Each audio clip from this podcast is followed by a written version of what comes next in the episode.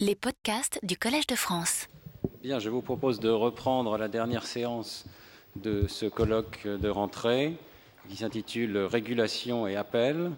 Et tout de suite, nous allons entendre M. Louis Schweitzer, dont on connaît euh, le travail à la société Renault et qui est maintenant président de la Haute Autorité de lutte contre les discriminations et pour l'égalité, qui va donc nous parler de qu'est-ce qu'une haute autorité indépendante. Merci beaucoup. Euh, mesdames et messieurs, bonsoir. Alors, on désigne par ce terme de haute autorité indépendante ou par celui d'autorité administrative indépendante des organismes apparus d'abord aux États-Unis et qui répondaient à deux préoccupations. Il s'agissait d'abord dans un pays où la Chambre des représentants est réélue tous les deux ans, où l'administration est soumise au système des dépouilles, de mettre à l'abri des aléas de la politique certaines activités de régulation.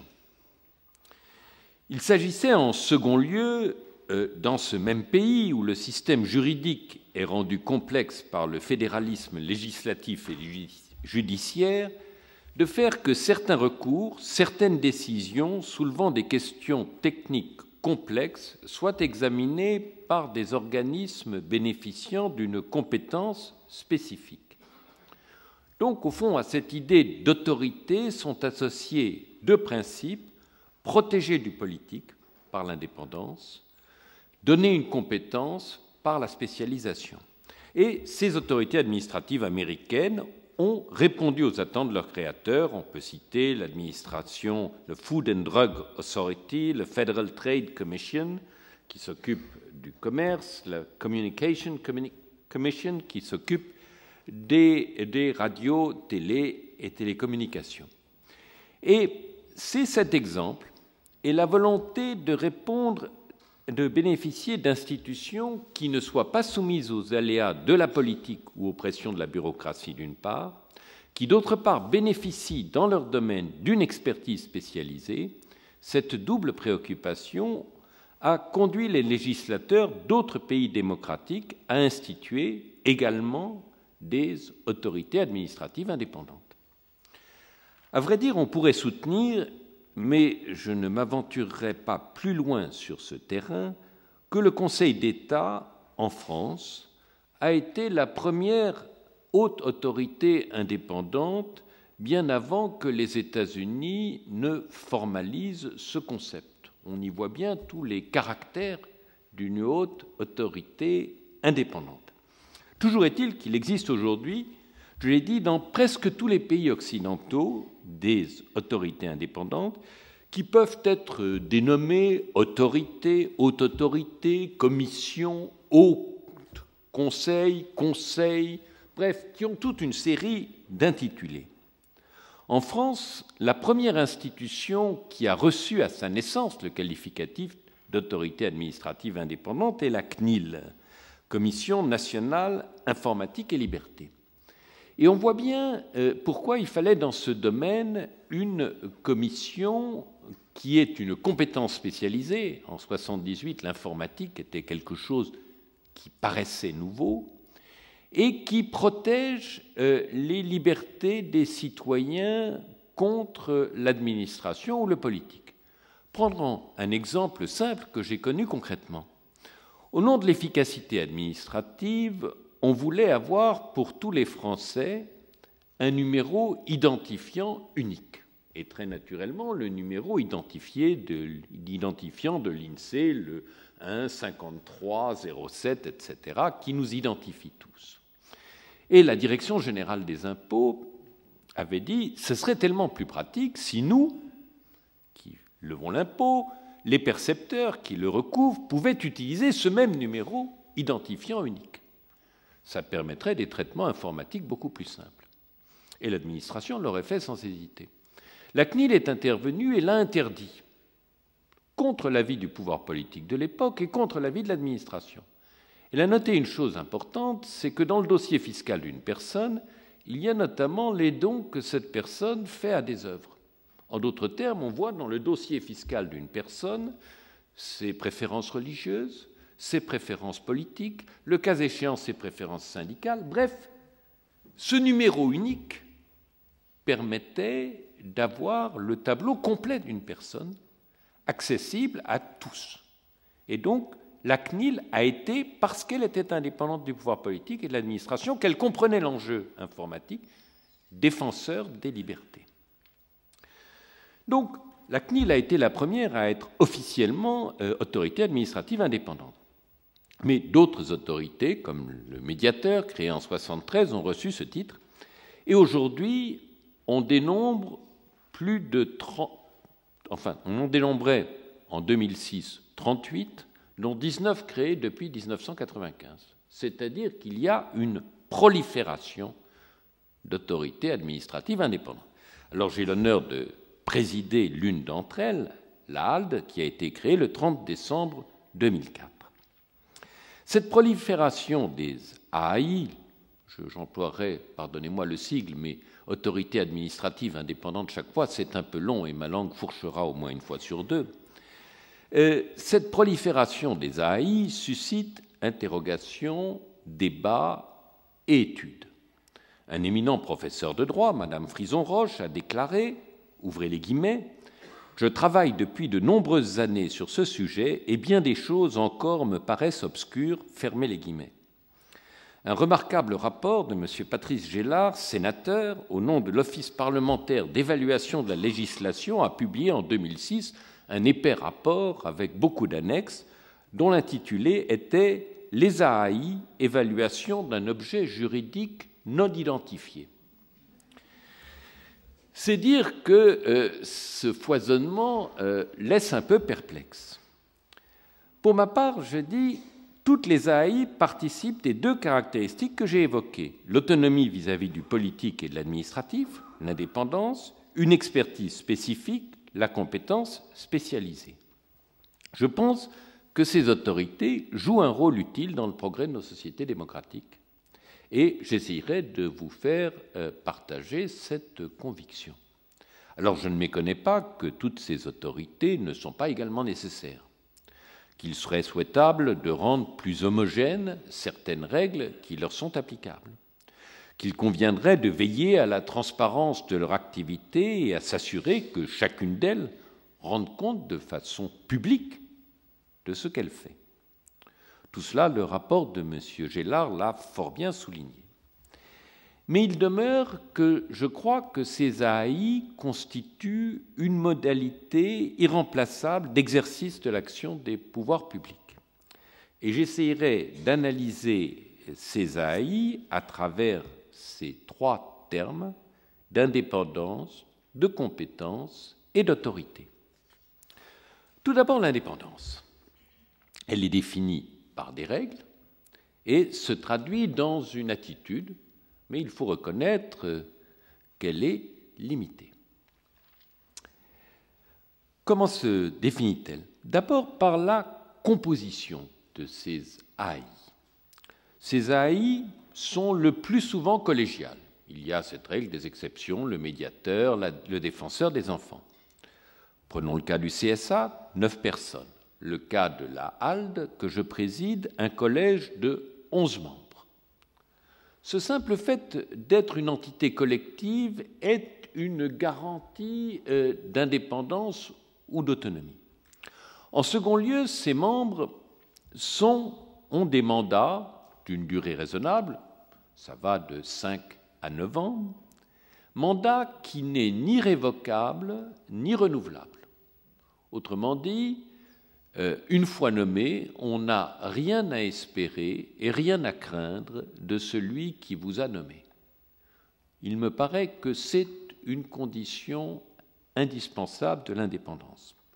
En troisième lieu, toujours ces membres sont soumis à un processus de désignation qui fait intervenir plusieurs autorités chargées de la nomination. Par exemple, dans le cas de l'ALDE, il y a des membres nommés par le président de la République, nommés par le président du Sénat, nommés par le président de l'Assemblée nationale, nommés par le Premier ministre, par le premier président de la Cour de cassation, par le vice-président du Conseil d'État, bref, un ensemble d'autorités qui assurent que cette autorité collective ou collégiale n'est pas en fait sourcée dans une seule personne.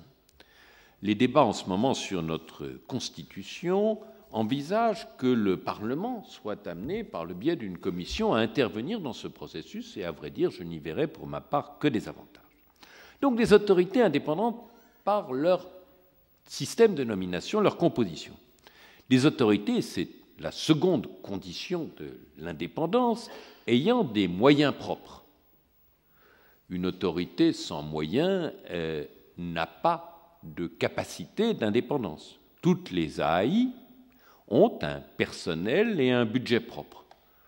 Par exemple, dans le cas de la HALDE, il y a 73 euh, agents permanents de la HALDE et un budget qui représente à peu près 11 millions d'euros. Le président de ces autorités administre librement ses agents et est l'ordonnateur de ses dépenses. Donc il y a une autonomie dans la gestion de ses moyens. Est-ce que ça veut dire que ces moyens échappent à tout contrôle? Bien sûr que non. D'abord, il y a les contrôles de droit commun de la dépense publique.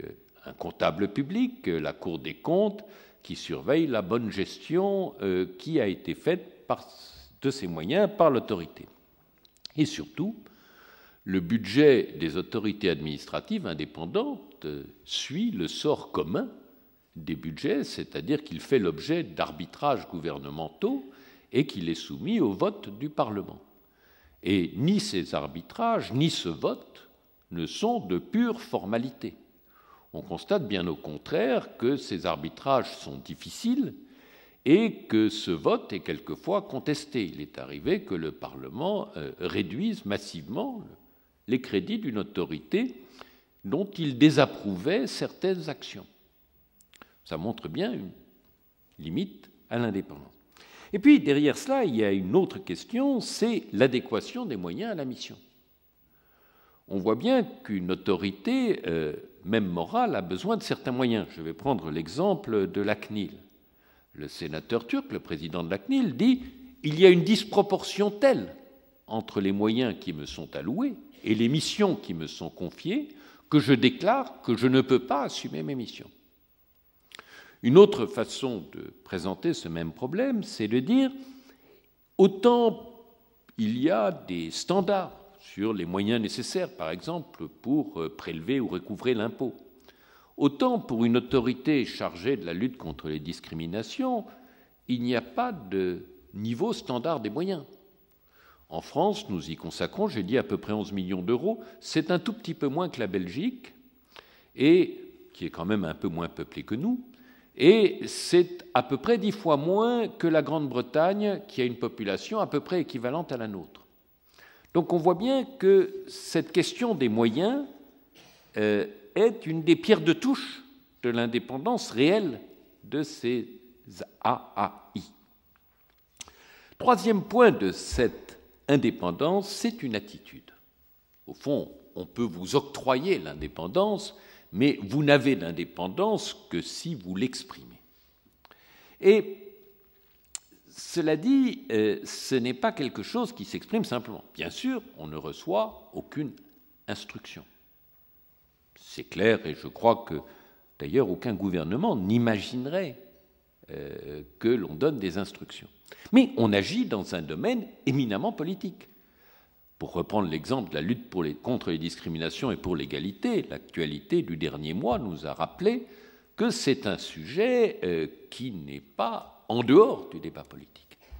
Donc on agit dans le domaine politique, euh, on agit dans le domaine politique en principe d'une façon non partisane, mais avec une liberté totale. Et on est dans une situation vis à -vis du droit positif tel qu'exprimé par la jurisprudence, la loi ou les traités, qui est un peu la même. Bien sûr, nous n'échappons pas à la jurisprudence, nous sommes, en tant qu'autorité administrative indépendante, soumises, toutes nos décisions sont soumises au contrôle du juge, juge judiciaire ou juge administratif, selon les cas et selon les autorités. Mais nous ne sommes pas prisonniers du droit positif. C'est-à-dire que nous avons le devoir d'essayer d'être, dans un certain nombre de cas, en avance sur le droit positif, là où, par exemple, le droit positif nous paraît ne pas être aligné avec euh, euh, l'équité. C'est la mission première du médiateur de la République que de corriger les cas où le droit positif aboutit à quelque chose d'inéquitable. Nous avons comme devoir de veiller à ce que le droit positif tel que nous avons, indépendamment de sa régularité formelle ou juridique, soit en accord avec la philosophie, les principes généraux des droits. Et on voit bien que dans tous ces domaines, on pourrait en citer beaucoup d'exemples, les droits de l'homme euh, peuvent se trouver en contradiction directe avec un droit positif ou avec des lois parfaitement constitutionnelles. Et donc, euh, il y a une attitude d'indépendance alors même que l'indépendance n'est pas absolue et que le législateur, d'ailleurs, pourrait parfaitement, dans un mouvement d'humeur, supprimer une autorité administrative indépendante qui lui déplairait. Et c'est là aussi ce qui a conduit euh, récemment, euh, enfin ce qui a conduit en Espagne à faire du défenseur du peuple, une sorte qui est un équivalent de notre médiateur, euh, une autorité constitutionnelle. Et là aussi, euh, il y a une réflexion en cours, alors je ne sais pas comment elle débouchera dans la commission Balladur, sur le point de savoir s'il faut donner une assise constitutionnelle à ces autorités administratives indépendantes. Donc, premier point de ces autorités, cette indépendance, qui est une façon d'aborder les choses et dont j'ai essayé de montrer qu'elle n'était pas illimitée et pas sans contrôle. Second trait de ces AI, la compétence. J'ai dit, c'est un des éléments fondateurs de la création des AI. Et en effet, et c'est le premier élément de cette compétence, toutes les AI sont des institutions spécialisées. Soit sectorielles, c'est-à-dire qu'elles s'adressent à certains acteurs spécifiquement, par exemple le Conseil supérieur de l'audiovisuel est compétent vis-à-vis des acteurs de l'audiovisuel, L'autorité des marchés financiers est compétente vis-à-vis des sociétés cotées et de ceux qui participent à leur activité. Soit cette spécialisation est horizontale sur certains sujets. La CNIL sur l'informatique, mais l'informatique publique, privée, quel qu'en soit l'acteur. La HALD sur toutes les discriminations, quel qu'en soit l'auteur ou la victime. Cette spécialisation est un facteur d'efficacité. D'abord parce que le personnel des halles, des autorités administratives indépendantes, est composé de spécialistes. Et puis parce que l'institution constitue peu à peu une jurisprudence et une doctrine, et donc crée par sa spécialité un corps de pensée ou d'expression qui établit sa compétence. Je vais prendre l'exemple des discriminations. Euh, L'ALDE, depuis sa création, a été saisi de 10 000 réclamations euh, pour discrimination. Il y a, euh, et c'est vers une institution, il y a en France une cinquantaine de condamnations pour discrimination. Vous savez que la discrimination est un délit par an, et ces condamnations sont faites dans tous les tribunaux de France. On voit bien qu'un tribunal n'a pas du tout la capacité d'avoir la connaissance du sujet s'il traite une affaire tous les deux ans. Pas plus qu'un chirurgien qui ne ferait une opération tous les trois ou quatre ans n'aurait l'expertise nécessaire pour la réussir dans les meilleures conditions. Et donc cette spécialisation est en elle-même facteur d'efficacité. Le second facteur d'efficacité, à mes yeux, c'est cette collégialité de ces autorités qui permet d'unir des gens ayant une expertise, mais ayant aussi un recul par rapport au monde réel. Au CSA, par exemple, vous trouvez des personnes qui ont une expérience audiovisuelle. Monsieur Baudis était connu par son activité à la télévision. Monsieur Boyon, le président actuel, a été PDG de Radio France, mais qui sont reculés, donc qui ont l'expérience et le recul. La collectivité fait que, par exemple, là aussi, en prenant l'exemple de la HALD, vous avez des experts des ressources humaines, vous avez des juristes, vous avez des personnes du monde associatif, vous avez un médecin, bref, vous avez un assemblage de compétences qui donne un regard différent de celui qu'aurait une personne non engagée ou une personne spécialiste du droit. C'est-à-dire qu'il y a dans toutes ces autorités administratives indépendantes la volonté de ne pas séparer le juridique du fait.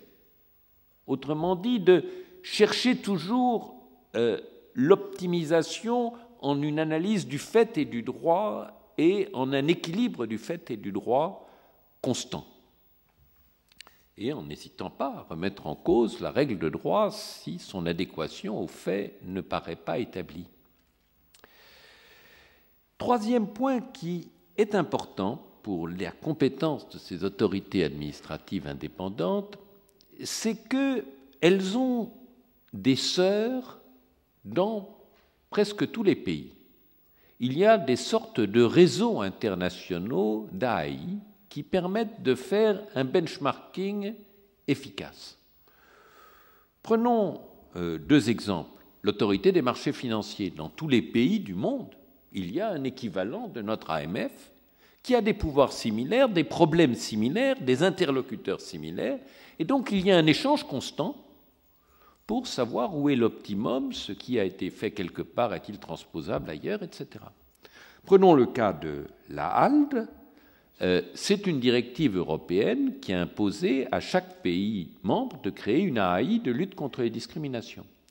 Ça veut dire que nous pouvons raisonner avec nos sœurs aînées, apprendre de leur expérience, faire bénéficier de la nôtre nos sœurs cadettes, et il y en a quelques-unes, et donc, au fond, que se crée un réseau de euh, savoir, de pratiques, de compétences qui permet des échanges entre des autorités qui, parce qu'elles ne sont pas purement juridiques, mais associent droit et fait, ont plus de facilité d'échange peut-être que des institutions purement juridiques qui sont plus liées à la spécificité des droits nationaux. Au fond, un problème de discrimination est dans la réalité des choses exactement le même qu'il se pose aux États-Unis, en Grande-Bretagne, en France, en Espagne ou en Italie. Les solutions juridiques seront peut-être différentes, mais le problème, la réalité, sera similaire. Et donc la comparaison de la façon d'aborder ces problèmes d'un pays à l'autre permettra d'avancer.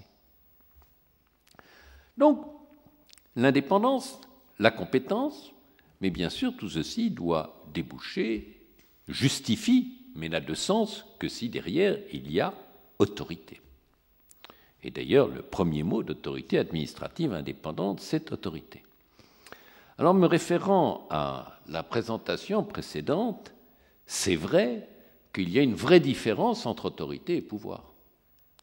Et euh, je reviendrai euh, à cela dans, mon exposé. Euh, toutes les autorités administratives indépendantes, j'espère, ont de l'autorité, mais leurs pouvoirs sont extraordinairement variables. Et quand on parle d'autorité morale, c'est une façon polie de dire qu'il n'y a pas d'autorité réelle. Cela dit, je ne pense pas qu'il faille sur ce point être trop pessimiste. Analysons un peu euh, les choses. D'abord, certaines de ces AI ont un vrai pouvoir de décision délégué de l'État. Ce sont notamment celles qui s'intéressent à des interlocuteurs spécifiques. Le CSA, l'AMF ont un pouvoir réglementaire et décisionnel euh, délégué vis-à-vis de certains interlocuteurs. Dans un autre champ, la CNIL a un pouvoir décisionnel qui lui a été délégué par l'État. C'est une autorité au sens propre du terme sur un certain nombre de dossiers. Donc, mais d'autres autorités euh, peuvent vivre sans jamais être saisies, sont dépendantes du fait de recevoir des recours, d'être saisies. C'est le cas du médiateur, c'est le cas de la HALT, c'est le cas du défenseur des enfants, c'est le cas de la CADA. Ce sont des autorités qui ne sont pas un point de passage obligé, contrairement à la CNIL, au CSA et à l'AMF. Ce sont des autorités qui sont d'abord, et c'est le second groupe, des instances de recours. Autrement dit, l'autorité est d'abord autorité de recours. Alors, ce recours peut être limité. Ça a été le cas du médiateur, c'est toujours le cas du médiateur, c'est le cas de la Commission nationale de déontologie de la sécurité. Dans les deux cas, le législateur a dit que le recours devait être porté par un parlementaire. sans doute pour épargner des tâches inutiles à ces autorités, surtout pour protéger euh, l'administration d'un interventionnisme excessif. Dans la vérité, on voit que le médiateur a tourné assez habilement cela, puisqu'il est saisi de 60 000 recours par an et qu'il euh, ne reçoit pas 60 000 lettres de parlementaires par an. Dans d'autres cas, le recours peut être ouvert à tous. C'est le cas de la HALDE. Ça a donné lieu à des débats, mais n'importe qui peut saisir la HALDE sans frais. Il n'y a pas besoin d'intermédiaire pour saisir la HALDE. Et puis, il y a aussi la capacité de s'autosaisir, qui est indissociable du recours. On peut, en lisant le journal, euh, en écoutant les nouvelles, découvrir des problèmes qui justifient un recours et donc s'autosaisir. Toutes les AI, une fois qu'elles sont saisies, ont un pouvoir d'investigation. C'est essentiel.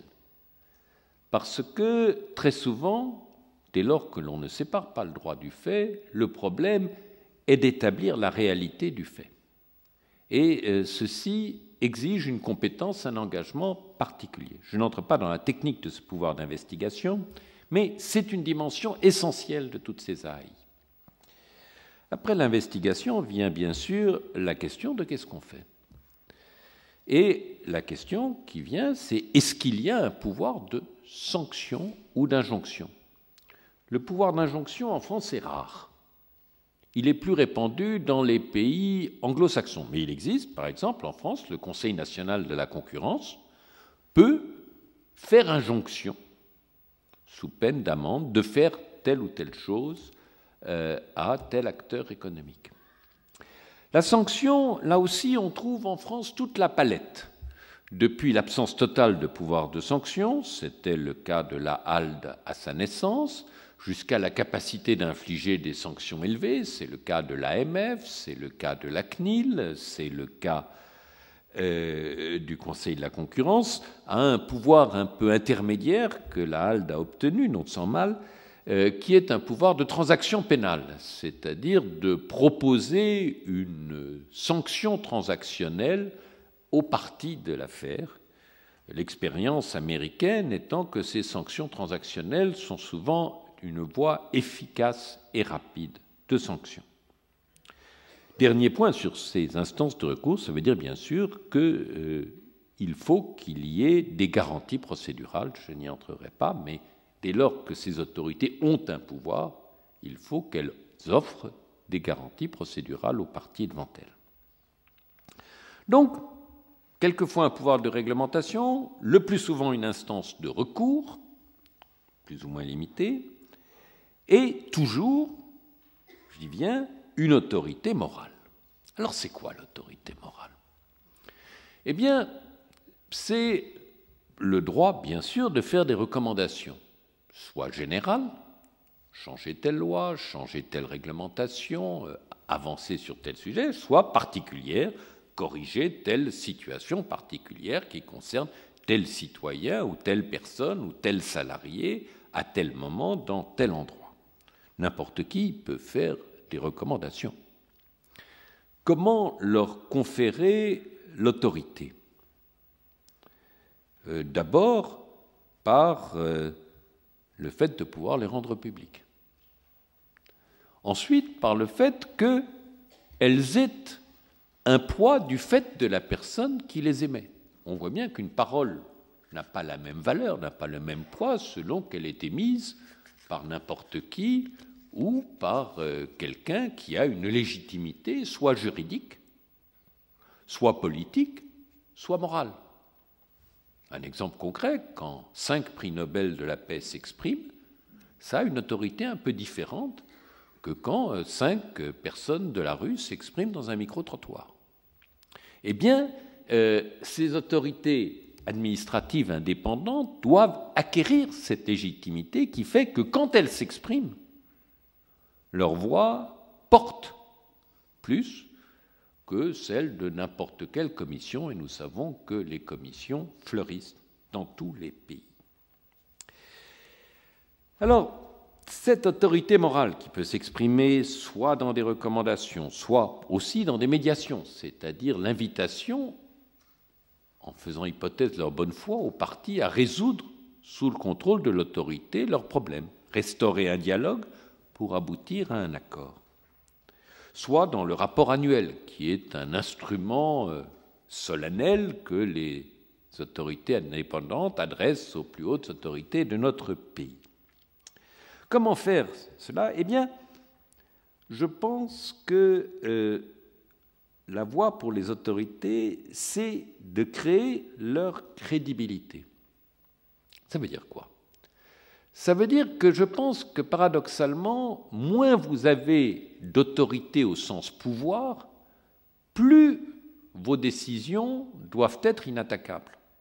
Parce que ce n'est que le contenu qui fera leur force et la succession de propositions ou de recommandations intelligentes qui fera la crédibilité de chacune d'entre elles. Alors est-ce que ça veut dire qu'il faut être consensuel ou conservateur? Je ne pense pas. Je ne pense pas que la recherche du consensus mou renforce une autorité même morale.